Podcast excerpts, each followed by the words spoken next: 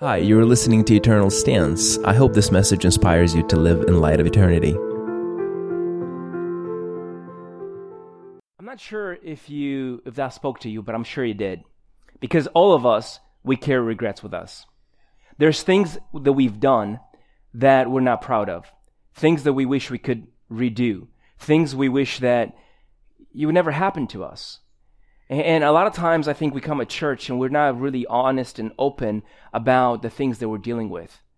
So, so I want to spend some time talking about the regrets that we have in our lives, but the hope here is not just to tell you that we all have regrets because that would be depressing. The hope here is to tell you about the hope that we have in Christ. Amen.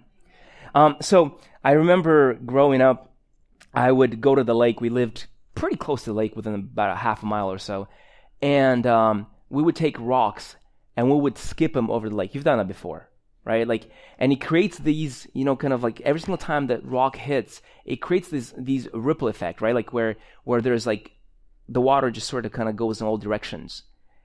And uh, this Fourth of July, we actually celebrated with our church, and I remember Vahe, he had a paddleboard, and he's like, "Well, do, do you want to go on it?" And I'm like, "Do I want to go on it? Is that a question? Of course, I want to go on it." And uh, so I remember I got on the paddleboard, and I haven't done it for a very long time. And, and, it's the same idea where you have these waves, and you're trying to kind of like ride these waves. And I thought I was doing pretty good, but I, I had a really hard time. Where's Vahe? I don't know. Cause I, I need to take some lessons because I I could not get up. Like I I was okay, just kind of sit down and paddleboard. But the moment I tried to get up, right. I felt so accomplished, but then I would have to sit right back down because it was there was no storm, but it was hard. All right, so. Uh, so I remember this particular moment, and the whole time, uh, to put this in perspective, um, you know, I went to the party and and there was a lot of people there, and I wanted to look good, so I did my hair. Um, you know, make sure that I, I have really nice clothes on and everything. And it just so happens when I got there, I saw the paddleboard and I'm like, I have to go on it, but I can't get wet.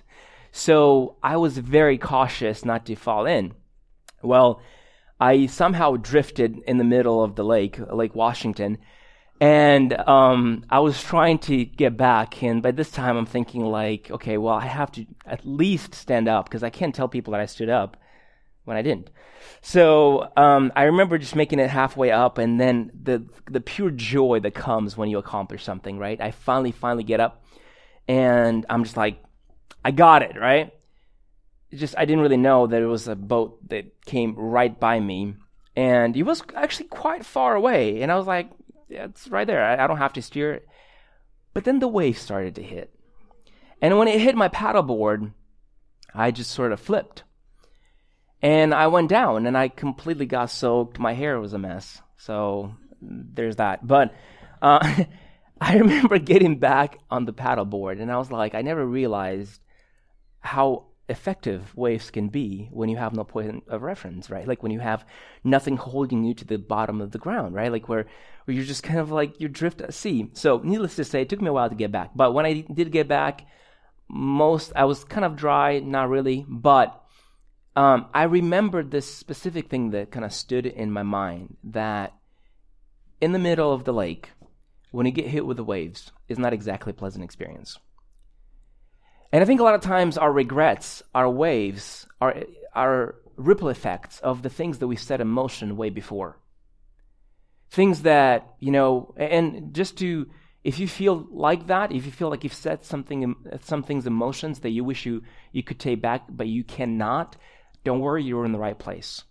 So if you have regrets, it's good that you came here. Don't worry, you're in the right place. Because if you look in the Old Testament, Oh boy, did people have regrets. I don't know, for example, like David, now sleeping with Bathsheba will be a good thing. And what he set in motion with that sin, it destroyed half his family. Because of the sin that, they, you know, think of Adam, for example. Not much, just kind of destroyed humanity. You know, the choice, Adam and Eve, rather, right? Like, the choice that they've made, they set in motion a, a, a ripple effect that's still affecting today. And I, I often wonder if these people would see through the corridor of time and see the rape and and and the, the, the, poverty and the things that are happening all over the world right now, the ripple effects of the things they've set in motion, would they still choose what they've chosen? I think of Esau selling his birthright for a bowl of soup. Are you that hungry, bro? Like, can't you fast? Have you heard about that? He sold his legacy on a bowl of soup. You can't take that back. It's, it's, it's crazy to think of some of the choices that we make so flippantly, where we just kind of don't really care much about it. We're just like, well, I'm just going through motions. But really, every single choice that you make has ripple effects. And you will start to affect every single thing in your life, around your life, around your family, your legacy, and it could potentially affect your eternity. In Romans 5 1 says this, and this is the hope, right? Therefore, since we have been made right with Christ and we're in God's sight, by faith, we have peace with God because of Jesus Christ, our Lord and Savior, uh, what He has done for us. Because of our faith, Christ has brought us into a place of undeserved privilege. Think about that. Undeserved privilege, where now we stand. And we confidently and joyfully look forward to sharing in God's glory. We can rejoice too when we run into problems and trials, for we, we uh, for we know that they help us develop endurance. And endurance develops strength of character, and character strength of confident hope of salvation. And this hope will not lead to disappointment, for we know how dearly God loved us because he has given us the Holy Spirit to fill our hearts with His love. So here's the hope. If you have regrets, the hope is that Jesus Christ came that you might be set free from those things. He came to, to bring you into an undeserved place with God. Because here's the problem with regrets.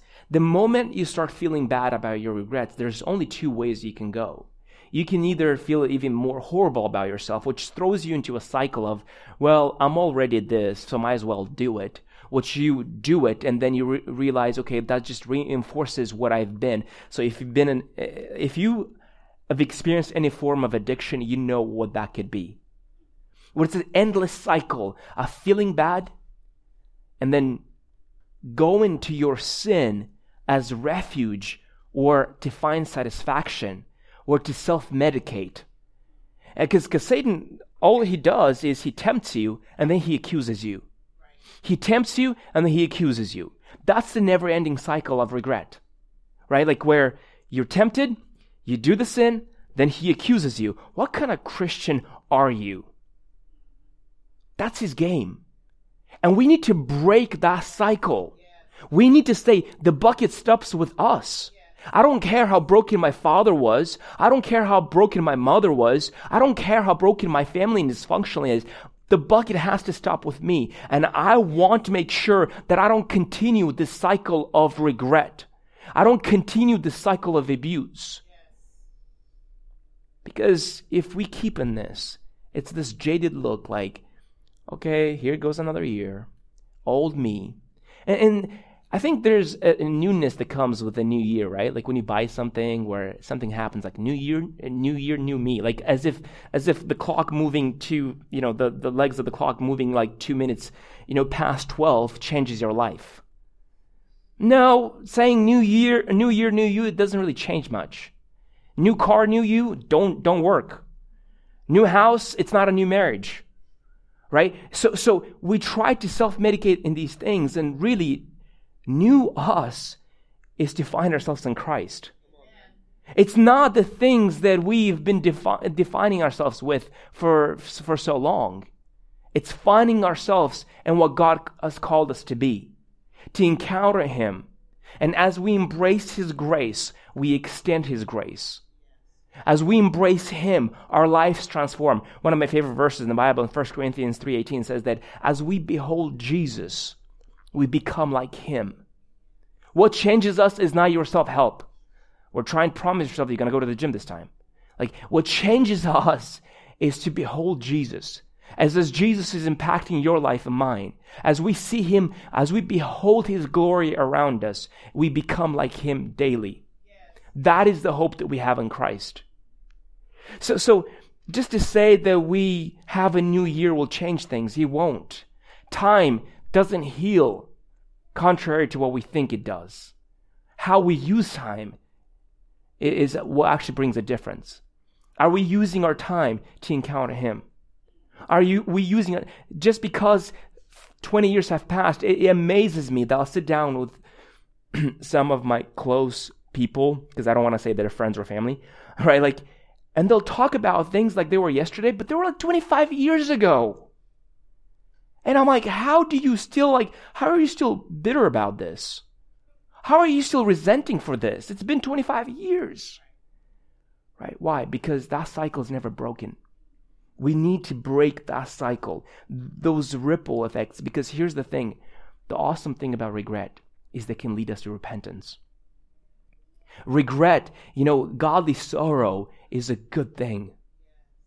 So, so it's not so much about. Um, I had yesterday. We did a podcast with with a friend of mine, and he actually works in Hollywood, and he says, "Slaveck, I got to a and he says this publicly, so I can say it. But he says, "I got to a point where I realized I'm going through depression, and I need to face that." And, and I, a lot of times, like I just kind of ignore it and try to go and to either do something online or work on my business, but I was depressed. But he says, you know what? I didn't realize that in that, in that depression there was also a blessing. Because I hit my rock bottom, bottom and I, I decided that I need to go run back to Christ because nothing works. So, so my moment, my lowest moment in life, he actually led me to Christ. And he says, I'm thankful for that. Because depression for me was like the pain when you put your hand on the stove. If you didn't feel pain, well, that would not be a good thing. There's actually people like that. They don't feel pain. So they could literally burn their hand in nothing they, they, they, until they smell it. Pain is supposed to, uh, I've mentioned this so many times before, but C.S. Lewis says that, you know, God, you know, whispers in our joys. He speaks in our, uh, our, um, our, uh, he, he says he whispers in our joys, but he screams in our pain. He says the pain is God's megaphone to a deaf world. So when you're going through regrets or depression, or you're going through a, your, your bottom moment of 2018, understand that maybe that's God has, has, has allowed you to get to that point to realize that what you really need is Him, not all those things that you've been pursuing. So regret can actually lead you, if you see God's face, can actually lead you to a good thing. So don't despise those moments. I think some of the greatest triumphs that I had in my own spiritual life was not on the peak of the mountain. It was not when I preached the greatest sermons, where I did the greatest ministry. It was in the lowest of the valley, where I realized, God, without you, I'm nothing.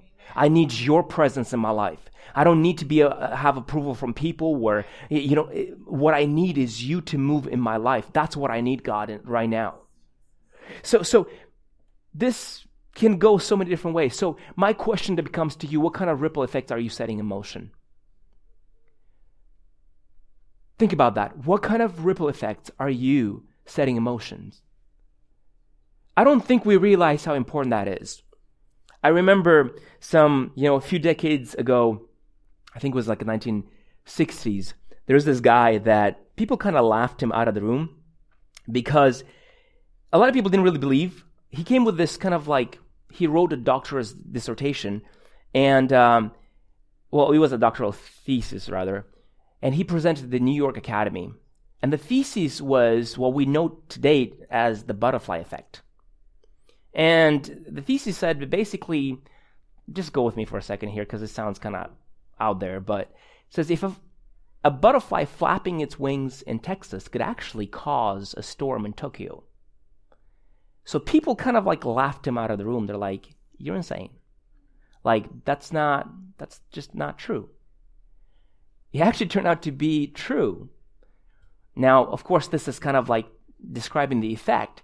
In 1990, actually became a law. The law is actually called, I have to read it because it's kind of long. It says the law of sensitive dependency upon initial conditions. So this idea the small changes of the initial condition of a thing has major consequences down the road. This idea, the initial changes at the initial stages can have major consequences down the road. Now, there's a lot of movies, you probably heard of butterfly effect movies and so on and so forth, but the best story that I can tell you of this is something that you benefit, It was something we benefit this morning that you're not even aware of. There was a guy, his name is Joshua Chamberlain. He lived in around 1863, uh, I think, when he actually fought in the war, a civil war. And Joshua Chamberlain, he was a school teacher. He decided to go sign up, you know, to serve his country and sign up for for um, military. And as he signed him up, they made him colonel. And he was in charge of about 80, he, he was in charge of this, you know, amount of people. And they were on this hill. And every, all the historians are pointing to this, saying that this battle was the battle that actually won the war, the Civil War. So here you have Joshua Chamberlain, who is in, in kind of in charge of about 80 people. And he's on this kind of mountaintop. And as he's in this mountaintop, there's about 400 men that are from the other side of the war, right? And they're advancing up the hill. And they keep on advancing and they realize they're cornered.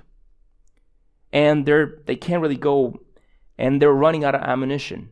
After some time, as they are fighting, they realize that they completely ran out of ammunition and they have about 80 people. You can actually go on YouTube right now. You can watch those. Uh, they, they, actually recreated this whole event. Um, and, and, this was a strategic point where it kind of the, the effect of this of this battle would have a major effect on, on winning the war. Some people put it as the battle that actually won the Civil War. So as he has this 80 men on top of the mountain, no ammunition. He has about 400 men that are trying to advance on him.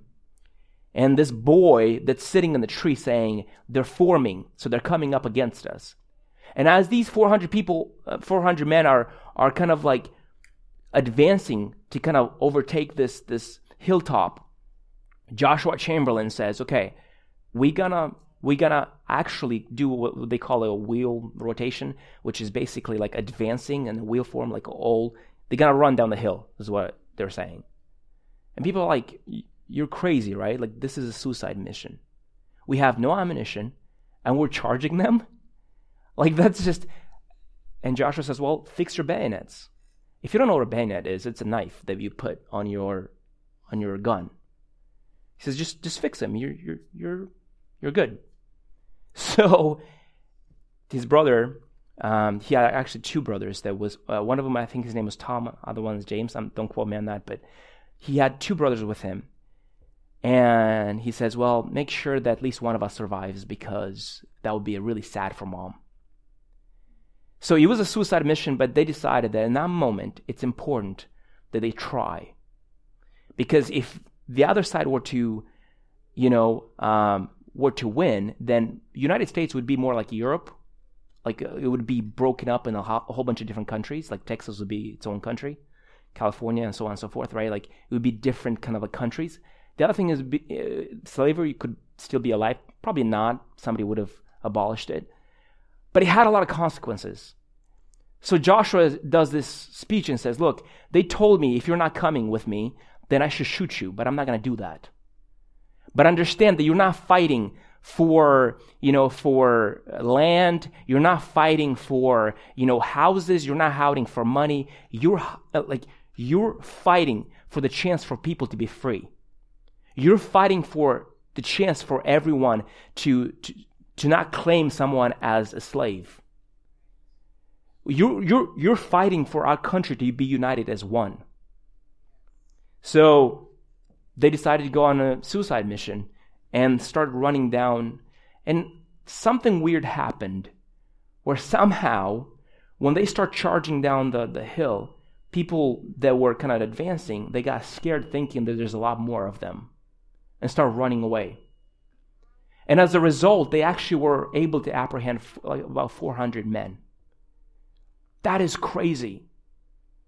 And one decision of one person we are still benefiting from that today.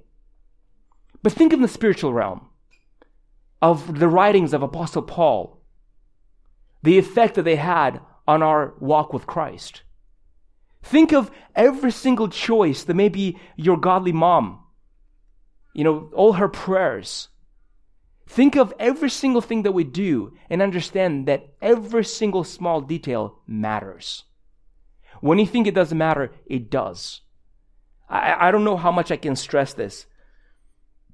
Think of Jesus himself coming into the world. And what people would look at this and say, it's most insignificant, like some baby. What can a baby do? And what people thought was the most insignificant thing, like it's just not a baby being born. God was doing his greatest work. So, so my thing to you is this is this morning understand that God is working in the little things. And I think even really good movies, they know how to, you know, you can tell if it's a cheesy movie when they have like this epic music and nothing's really happening on screen.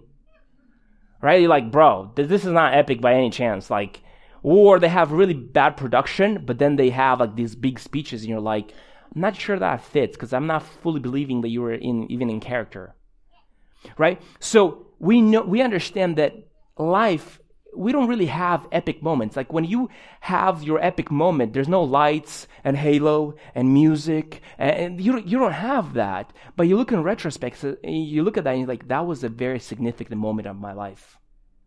I mean, outside of like getting married, outside of like like very significant events, most of the time you don't have a light and sound and music as you're kind of conquering the world. No, it's, it's little decisions that you make daily that's impacting your neighborhood, that's impacting the church around you, that's impacting your small group. It's little decisions that you make that's causing these ripple effects that, that, that, that is impacting the world, world around you. There's um, the verse that, that we just read, and then uh, verse 6 in Romans 5 says this When we were utterly helpless, Christ came at just the right time and died for us sinners. Now, most people would not be willing to die for an upright person, though someone might be perhaps be willing to die for a person who is especially good. But God showed his great love for us by sending Christ to die for us while we were still sinners. And, and since we have been made right in God's sight by the blood of Christ, he will certainly save us from God's condemnation. For since our friendship with God was restored by death of his son, while we were still his enemies, we will cer- certainly be saved through the life of his son. So now we can rejoice in our wonderful new relationship because Jesus, or our Lord Jesus, Christ has made us friends of God. You see, when we thought that was not significant, when I look at my own life, when I came to encounter Christ, for me was significant because I, I, I came and I was, I was crying. I came in front and I was crying, and that was such an impactful moment. But that was when I gave my life to Christ. But I look at my own walk with, with Him, it was not epic moments. It was daily choosing to say, God, I'm going to walk with you. You say left, I, I, I, think that's right. That's right. So you say right, I'm going to right. you, you say left, I'm going to go left. Every single being faithful, not in the major points of my life only, being faithful in the little things. God, I'm going to honor you when I wake up in the morning. God, I'm going to honor you in my devotion. God, I'm going to honor you in how I talk to people. God, I'm going to honor you when I'm in worship. Because those things, the reason I regret things is because I've missed these moments and I don't get, I don't get to take them back. But if you feel like that, if you feel like maybe you have a lot of regrets that you came with, understand that God can restore the time that you've lost. And He can, He can make you, Jesus all, all he's done is about three years of ministry from 30 to 33. But the ministry that he's done impacted the world in a way that nobody has ever impacted the world before. And he says that the same spirit that raised Christ from the dead, or the same spirit that lived in Christ, lives in you and me. So, so you don't need to have, you know, uh, uh an amount of uh, an infinitive, uh, like where eternity, to make a difference. If you are 60, if you are 50, if you are 18, regardless how old you are, God can, can partner up with you and He can make a difference in whatever influence that you have, be it at school or at work. You don't need to have, you know, an eternity to do that. So understand that God is out to change the trajectory of your life. And He can do that. Because if there's something that is impossible with God, like, well, he's not God at, all then. So, so I want to tell you that we choose to walk with him daily because we understand that every single decision, every single word that we say, every single thought that we have matters. It not only just affects me, it affects my fam- family. It affects my legacy. It affects, you know, my eternity. What if we actually started looking at people like that? What if we start to look at every single decision that we did? Every single commitment that we, once we make a commitment, like, yeah, yeah, I'll be there. But then you get there and you're like, uh, sorry, I can't make it. I'm so guilty of that, by the way. Like, it's like you always constantly, like, you just kind of put off commitments that you've made. You, you say things that you don't mean. I say things I don't mean. What if we actually looked at every single detail of our lives and say, how does this glorify God? So I want to give you a few things that you can um, glorify God. And the first one I want, want to do give you is to, to embrace Him, embrace grace, and to grow in Him. You cannot impact the world when your life is a mess. You cannot tell people about being a Christian when people look at you and you look like a car salesman that doesn't really believe in the product himself but wants to sell it to you. Right? You need to be a witness. God has called you not to be a lawyer to say, Thou shalt know how awesome I talk. No, God has called you to say, Hey, God has changed my life. And because of that, you know, God can impact yours too. A lot of times I, I um, every single time I, I I stand in the gap for someone, I get a lot of criticism. Because, like, well, that person's not ready for ministry. That person shouldn't be this. That person is divorced. That person's this. That person's that. Of course, there's obviously wisdom that we have, we have to exercise and how we lead the church and so on and so forth. But I want to tell you that you telling people about Christ is not you laying down people for ministry and so on and so forth. No, you being a witness is saying, hey, I'm a beggar. You're a beggar. I know where to find bread. Come together. You know, this is not the blind leading the blind. No, it's saying, Jesus will lead you. I'm not in a position to lead you, but let me show you where to find Jesus, where I found him. Let me show you the places. Let me show you the things that, that help me along the way. That's what we do ministry. It's not like, oh, you know, maybe some of us were not called to be pastors or preachers and so on and so forth but you're called to be a witness. You're called to tell people about what Christ has done in your life. But of course, you can't do that if he, if you ha- have not encountered yourself, uh, him yourself. Look at this. And First Peter two, uh, First Peter uh, two says this. So get rid of all evil behavior. Be done with all deceit, hypocrisy, jealousy, and the all the unkind speech. Like newborn babies, you must crave pure spiritual milk, so that you will grow into full experience of salvation, crying out for the nourishment now that you have tasted of the Lord's kindness. And I think this is difficult. It's difficult because, you know, living and walking with the Lord is difficult because there's so many different reasons. I want to give you a few quotes that I came across that I think are so powerful. One of them is by David Hunt. He says this, the choice that we face is not, as many would imagine, between heaven and hell. Rather, the choice between heaven and this world. Even a fool would exchange hell for heaven. But only the wise will exchange this world for heaven. What makes it difficult is what Augustine puts it this way. He says, the soul is torn apart because of the painful condition, as long as it prefers the eternal because of its truth, but does not discard the temporal because of its familiarity. So, so what we have here at play, what David Hunt is saying, first of all, it, what he's saying is that look, our choices is not between heaven and hell. It's mostly most of the time is do I give what what Satan has put in front of me in this world? Do I give that up for the greater thing that I have in eternity? That is the difficulty because what we have in this world, as Augustine puts it, it's familiar to us. Nice cars are comfortable. And it's, you know, maybe cars don't break, I mean, bring you happiness, but it's sure nicer to cry in a car than on a bicycle, right? Like, I'm just saying, right? Like, so it's familiar to us, it's comfortable. You know, money brings security to a certain extent. You know how that goes, unless the stock market crashes and your dollar is worth it, but worthless, but whatever. That's a different story, right? Like, you have where we start to find security and meaning, like knowing people, our social status, you know, is meaningful to us because all people honor me and so on and so forth. And it's so hard to give that up for saying what's really important is what God says about me. What's really important is eternity. That's the difficulty that we have because we understand the truth that the eternity exists.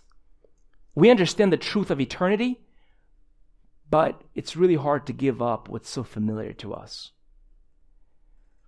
But when you encounter Christ, like Apostle Paul, he says, I consider all rubbish for the excellencies of knowing Christ.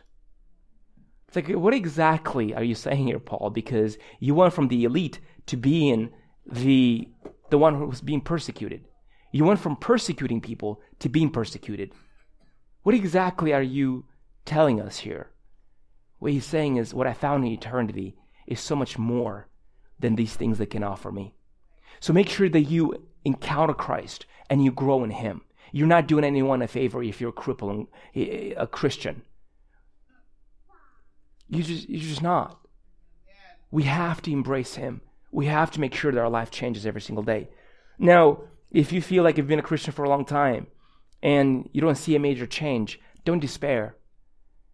Sanctification is not overnight process. It's a lifelong process. And a lot of times you might think you're not making progress, but look how far you've come. Just because you're not there where you thought you're going to be this year, it doesn't mean that you haven't come so far. You know? So so so don't despair if you feel that you didn't go far enough. Look at how you've how far you've come. The second thing is, is that after we grow or after we are submersed, you know, and that's why we have growth track. Just shameless plug in there. You know, it doesn't happen today, but you should be part of Growth Track, which is by by the way, since I'm already talking about it, it's a place. That, this is how you do advertising in the middle of the sermon. Um, this is a place where if you find out if you need to find out more about our church, um, you know, this is a place where we tell you our vision and how we're planning on reaching our city. Um, but you know, grow personally and also grow with, with the church. The second thing is make sure that you serve. Make sure that you serve. Maybe you are a college student that, that is broke. Maybe you don't have the money, but you have time. You know, well, if you don't have homework, but, you know, this is where you have to prioritize your time. You know, uh, in Matthew, uh, in Mark 10 44 says this, and whoever wants to be the first among you must be a slave of everyone else. That's some powerful words. For even the Son of Man came not to be served, but to, to serve others and give his life as ransom for, uh, for, for many. Think about that. The Son of Man came to wash our feet, to serve us. He took what we know as the you know, the CEO and corporate pyramid where the CEO is in charge of all things and, and he kind of like everyone sort of serves the greater cause and the pockets of the CEO. And Jesus sort of flipped that up upside down and says, okay, the greatest of you will serve everyone else. Good luck, right? type of thing. Like now you have, you have to serve everyone above you. So, so, so in that sense, God has called me to serve the leaders to serve the volunteers so the volunteers can serve you. That's some, some like trick that the kingdom of God completely just turned that upside down. Serve. But why don't we serve? Well, we have a lot of excuses. I'm new. We kind of talked about where I'm too young. Well, God didn't really wasn't okay with that, uh, you know, excuse on the Old Testament. Think of Samuel. Think of David, right? God called them to ministry way before people would actually take them seriously as, you know, adults. So if you're young, if you're seven or eight, totally fine. God has called you to serve. God has called you to walk with Him. If you're 80, I don't think we have anybody 80 here, but that's awesome. God has called you to serve. Uh, another excuse we have is I'm still hurt and I need a, a need of healing, and that's a tough one because there's a lot of hurt that happens. Um, Dennis, I was talking to him last night and says, bro, like honestly, Hollywood is a place where people are so anti Jesus. And when you ask them, they're like, yeah, I've been to church and I've been cast out and I'm still dealing with that hurt. So, so it's, it's, this is, and I'm like, well, there's no really easy answer. I think this is where, you know, please understand that if you're being hurt by the church, I guarantee you that you've also hurt some people too. I know that's a, that's a very painful thing, and that, that doesn't excuse what some churches have done. But what I want to say is that people are to make, people will make a mess out of anything that they get a hold of. And when you come to Jesus, you're not coming to a system, you're not coming to a structure, you're coming to embrace Him. And in the church, just like in the family, you will have hurts. In my family, there's hurts. But in this chaotic thing in the family, we learn how to first love one another, how to forgive, how to be restored. And the best illustration I can give you this is a professor got a whole bunch of rocks that were very kind of like had a lot of like rough edges and put them in this shaker. You know, like you you get those shakers at Home Depot. They, they shake your paint, right? So so put them in this you know um, bucket and close it up. Put oil in there, right? And then put all these rocks in there, and then let left her overnight. Next day comes over um, and pulls these rocks, and they're all smooth.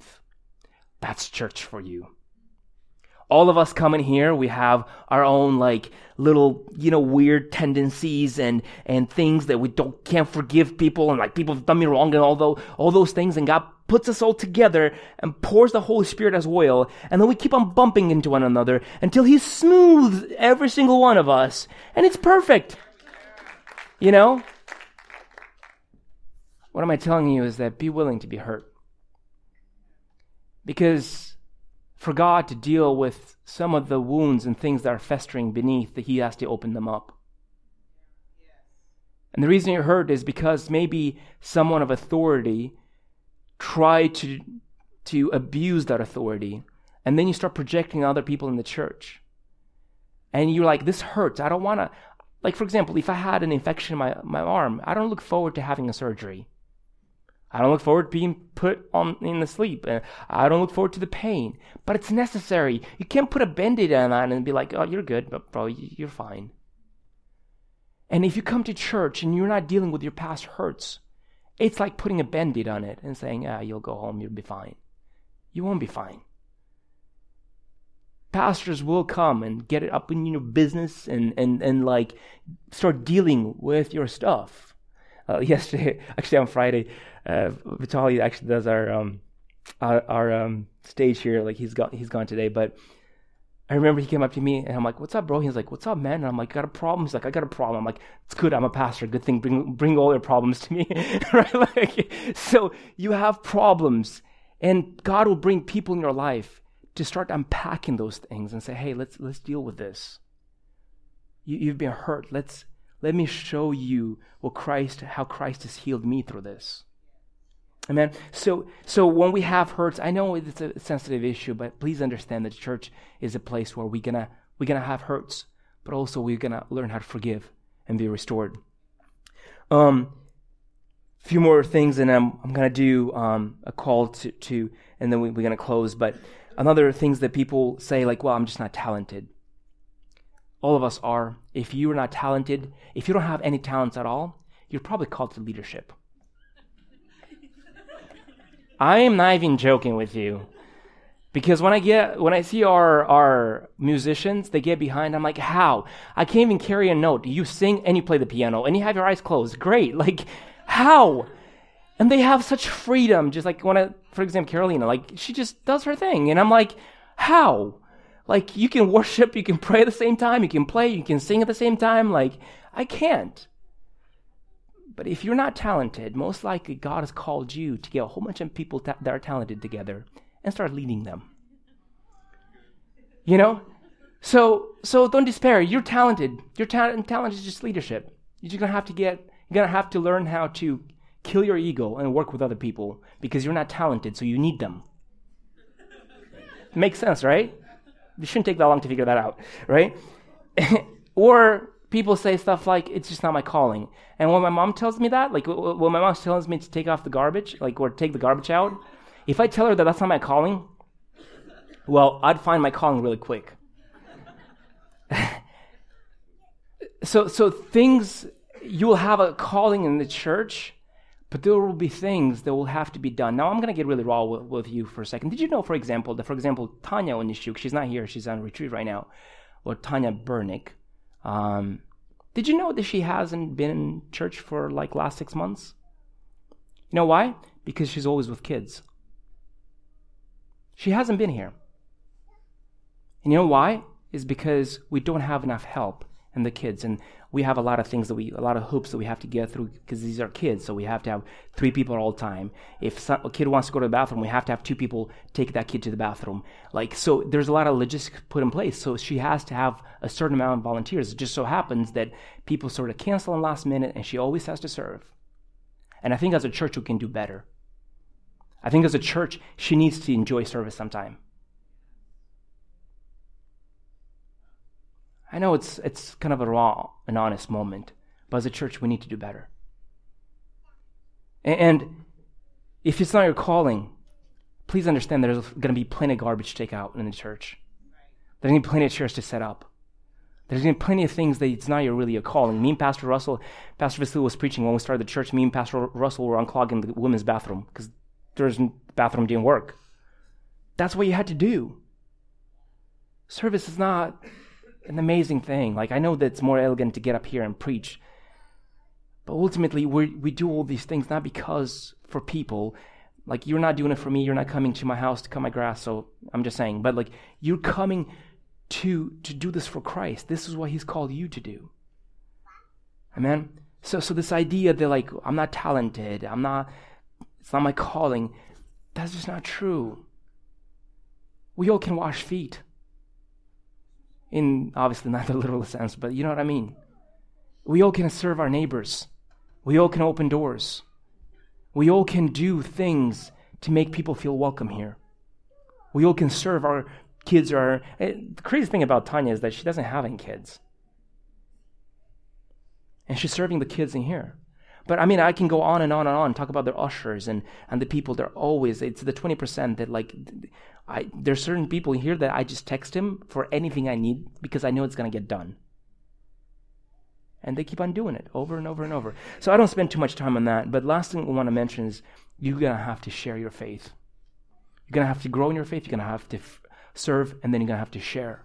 Now, sharing, a lot of people say, like, well, I'll allow my life to speak. No, you have to preach you really have to tell people about the, you hope, the, the, the hope you have w- within. First Peter 3:15 says that, you know, be ready to give an account for the hope you have within. Don't just rely that my life will preach. If you are sitting in the plane with someone for two hours and you'll never see him again, don't hope that your life will preach. You're on your best behavior when you're stuck in with a whole bunch of people in a tube that's going 35,000 miles through, through the cloud, right? Like, you're on your best behavior. So, so I'm just saying that we're to have to actually tell people about Christ. I'm amazed by people like Haniel, where today I was like, bro, I really need you to go pray because I really don't have anybody else. And he was just like, I'm coming, I'm going, right? But then he's probably brought more people to this church than anybody else in this, in this place. Somehow he has this thing where he goes and sits down with someone and, hey, you know, have, do you know Christ? There's some people came, some people that came here today because of him. They're here for the first time. By the way, thank you for coming. Because it was people like the Haniel that brought him in. This is what I hope the go in 2018, uh, 2019. I'm reliving that again. Um, is that we take this seriously. And we learn to say, God, I, I'm not going to be defined by, oh, I'm going to do big, great things one day. God, I'm going to look at every single task that you give me and say, God, how can I honor you in this task? Because this task can bring someone to church. Some of you are sitting here because a friend brought you here. Some of you are here because someone took you in when you didn't have a place to stay. Some of you came in this place where some of you have a relationship with Christ because of a conversation that you had with someone. I, I love how C.S. Lewis puts it this way um, that there are no ordinary people. You have never talked to a mere mortals. Nations, cultures, arts, civilizations, these are mortal, and their life is our, to our life as a gnat. But it is immortals we joke with. marry and snub and exploit, immoral horrors to everlasting splendor. So, what he's saying is every single person that you meet, you are either drawing them closer to Christ or farther away. Every single action that you do either exploits someone or builds someone's life up. Every single thing that you do has effect, ripple effects everywhere. So, so I encourage you that you would have a godly effect. I want to encourage you that you leave a godly legacy. Matthew 28 uh, 18 says this Jesus came and told his disciples, I have given you all authority in heaven and on earth. Therefore, go make disciples of all nations, baptizing them in the name of the Father, Son, and the Holy Spirit. Teach him these new things to do and obey. I have given you uh, and be sure of this I am with you always, even to the ends of the age. What a powerful, you know, statement. Jesus is with you. I want to call you to prayer in a few minutes here, and I want to say this is that if you've been dealing with regrets or the things that you wish you have done in 2018, and you're going 2019, and to a certain extent you might think, well, I don't I don't want to repeat what happened in 2018 18? Well, it's going to start with right after the service, right even in this prayer. You never know. Maybe the decision that you make this morning to follow after Christ, it's a you not you might not feel any different. You might not feel like things are changing and everything is drastically new. But a small decision of you saying, I'm going to follow after Christ can change your whole life. A small decision saying, I will choose to live in light of eternity in every single conversation and every single thing that I do will have an impact. These are the things. And, and I think a lot of times when we look at the Bible, we kind of look at the Bible as suggestions, but there's a lot of commandments in there. And if we claim that Jesus is the Lord and Savior, I think that the greatest difficulty in coming to Jesus is that we realize that we're no longer in control. We're no longer the guy behind the steering wheel. Jesus is not your co pilot, he's your captain. You know, you're probably in the trunk somewhere, but he's in charge. He leads you, right? He's the one who is leading you. It's not, what do I want to every single time you walk out of this place, it's easy to go talk to your friends. But there's people in here that came this morning. They're looking for connection. They're looking for someone to say, You matter. And this conversation matters. I remember so many times at youth ministry where you have this kid who will come up in front of you and they're like, Slavi, I, I, I really want to serve, and and I, I, I, and you're like, bro, hang on, like, just quiet down. What do you have to say? Like, oh, I just want to serve, and why? Because they felt like they're not important enough to talk to you for some reason, which is weird. They need someone to tell them you matter you matter to me to listen to you. You matter to me, for me to spend my life trying to help you along the way. I hope that we become this church where we look at every single thing that we do not as something, oh, we just do kids' ministry. You do realize the kids need pastoring too? You do realize that everything that we do, if, if Victor didn't get me like to sound, like you probably wouldn't hear much. And if the worship team where the stage wasn't set up, like all these people, like I, I love this analogy that Apostle Paul gives that we are a body, right? Like every single organ has a function. And it's a beautiful thing, like an orchestra, like we just had the concert, right? Imagine if orchestra all decided to play on their own tune. How is that? Not very pleasant. They do that at the beginning to tune in, right? And you're like, that sounds very odd. But when they play in unison, it's just the most amazing thing. Like I had to put it on my story like 200 times, right? Like that's what church is supposed to be. Where people bring their gifts and my gift as a pastor or as a preacher or as a teacher, right? Like, it's not for me to feel important. It's, it's for me to serve the church with. Whatever God has called you to do is, He called you to use your gift to serve the body. And when everyone is playing their instrument the best they can, what a beautiful harmony of a city coming together saying, We will live in light of eternity. Christ is our King. That's the hope of the gospel. It's not the little fights that we have in the process. It's not the tuning process that we have to have. It's when we come in harmony and the world looks in and says, Christ is not, Christians are not about the things they stand against, it's about the things they stand for. That is hope, restoration, love, kindness, gentleness, all these things, the fruits of the Spirit, so on and so forth. So I'm going to ask you this morning if you have not made Jesus the, the Lord of your life, that you would make him the Lord of your life today. I don't know what you heard about Jesus, what, what your experiences with him. If some of you might know Jesus, but maybe this is a time to recommit your life to Christ again. Because you've You've known Jesus, but you've walked like you don't know him.